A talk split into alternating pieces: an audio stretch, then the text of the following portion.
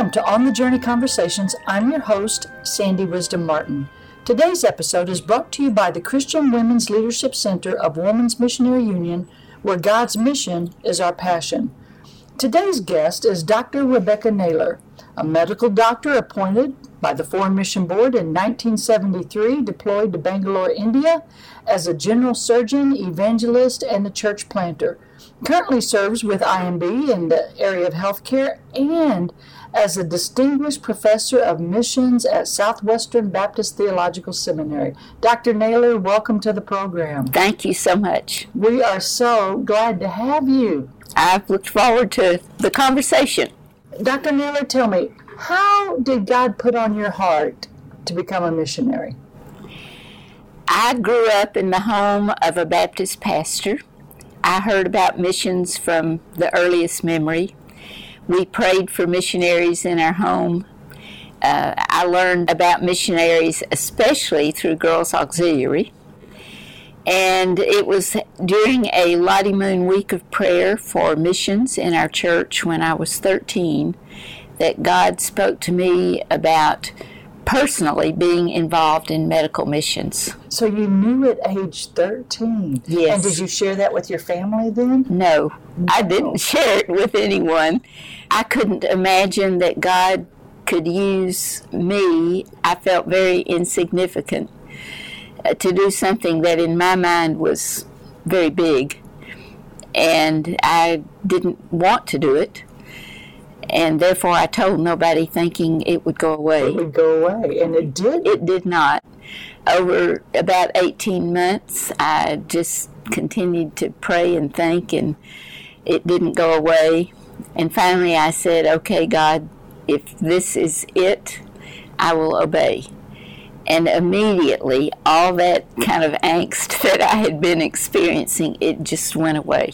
And there was complete peace of mind, and I just began moving forward. And you knew right then you would be a missionary. Did you know your field of service? No, no idea, and I was willing to go anywhere. Is someone in your family in the medical field? How did you become a doctor? That God did too. I actually was interested in medicine before missions in junior high school, and again, for no reason, there was no sickness or person in the medical profession or, or anything that happened.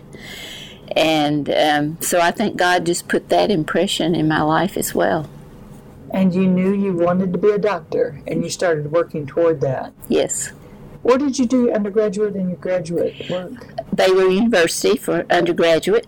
Uh, stayed fairly close to home. We lived in Fort Worth and then Vanderbilt School of Medicine for medical school. Went back to Texas, to Dallas, for my five years of surgical training. So, when you told your parents you were going to the mission field, what was their response? They were not surprised and very supportive. That is great. Very because supportive. Because my friends at the IMB tell me that one of the largest obstacles of people going to the field is their parents. Very often, that's true, yeah. and um, and I've had missionary colleagues who who face that issue, and I've thought I just couldn't imagine how difficult it would be if you had no family support. Mm-hmm. So, through your training and then your five year surgical internship, you knew you were going to the field. You didn't waver? Never. Never wavered. So, the five years are up, you're trained as a surgeon, and then how did you get to India? It was probably nearing the end of the fourth of those five years that a person came from Richmond, from the mission board, to discuss with me where to go. I had visited India as a tourist and had resolved never ever to set foot in the place again. okay. And I did not tell him that. As he talked to me, eh, we then had about 20 hospitals and of course, being a surgeon, I sort of mm-hmm. needed a hospital. And he slowly went through the list.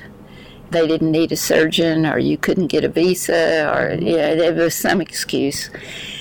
Until when he got down to about number 15, I began to realize what probably was going to happen.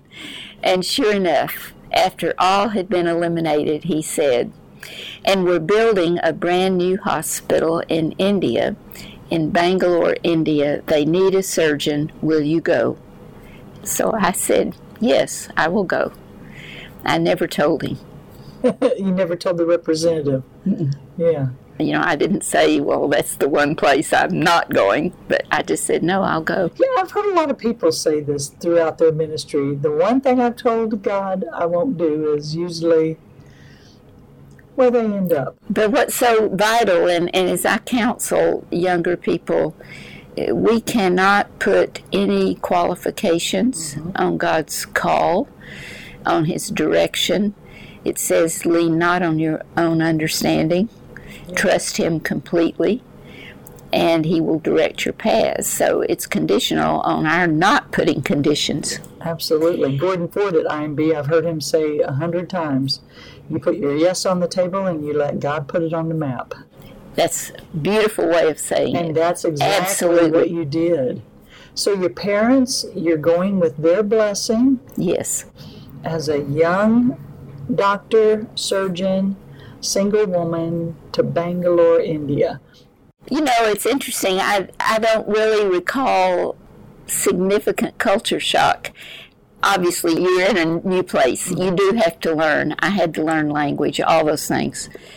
But yet, I was so sure that I was where God had called me and placed me there. Mm-hmm were there obstacles? Of course, you, you learn uh, probably just even getting along with your fellow missionaries and and learning language and uh, all those things.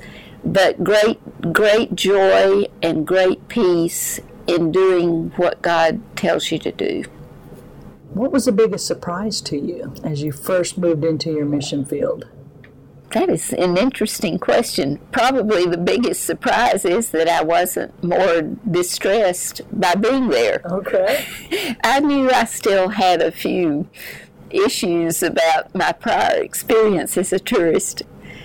But, you know, once I was there, that it just wasn't an issue anymore. And I guess that was a surprise.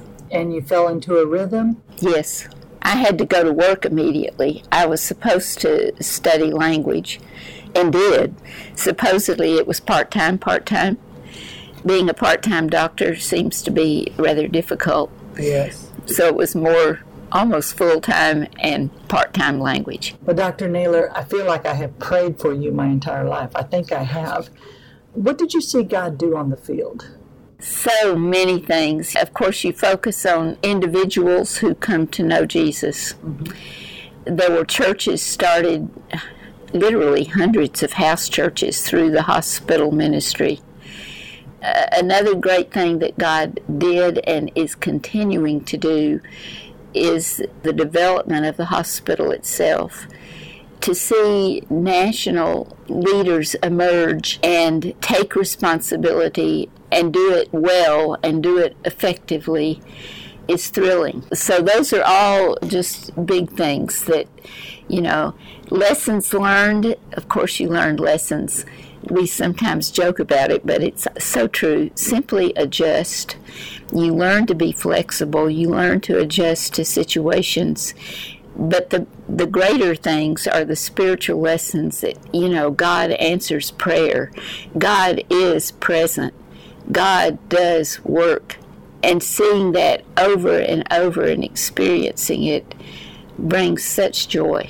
Speaking of lessons learned, now that you're on farther down the journey, what would you tell a 30 year old, Dr. Naylor?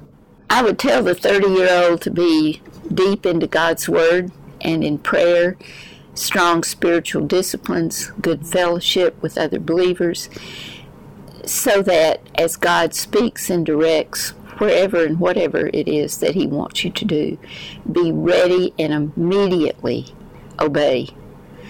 And He will absolutely provide everything that's needed. That's what I would tell a 30 year old. What did you love about being a missionary? I think you know, maybe to put it on the other side of the coin, people ask me sometimes, what do you miss? Okay. And it's the people.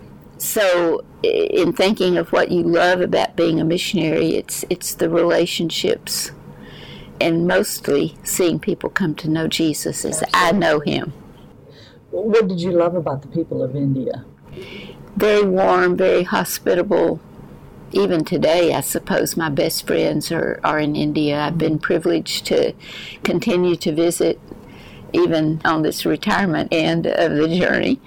And just deeply, as some deeply spiritual, they, they taught me things spiritually.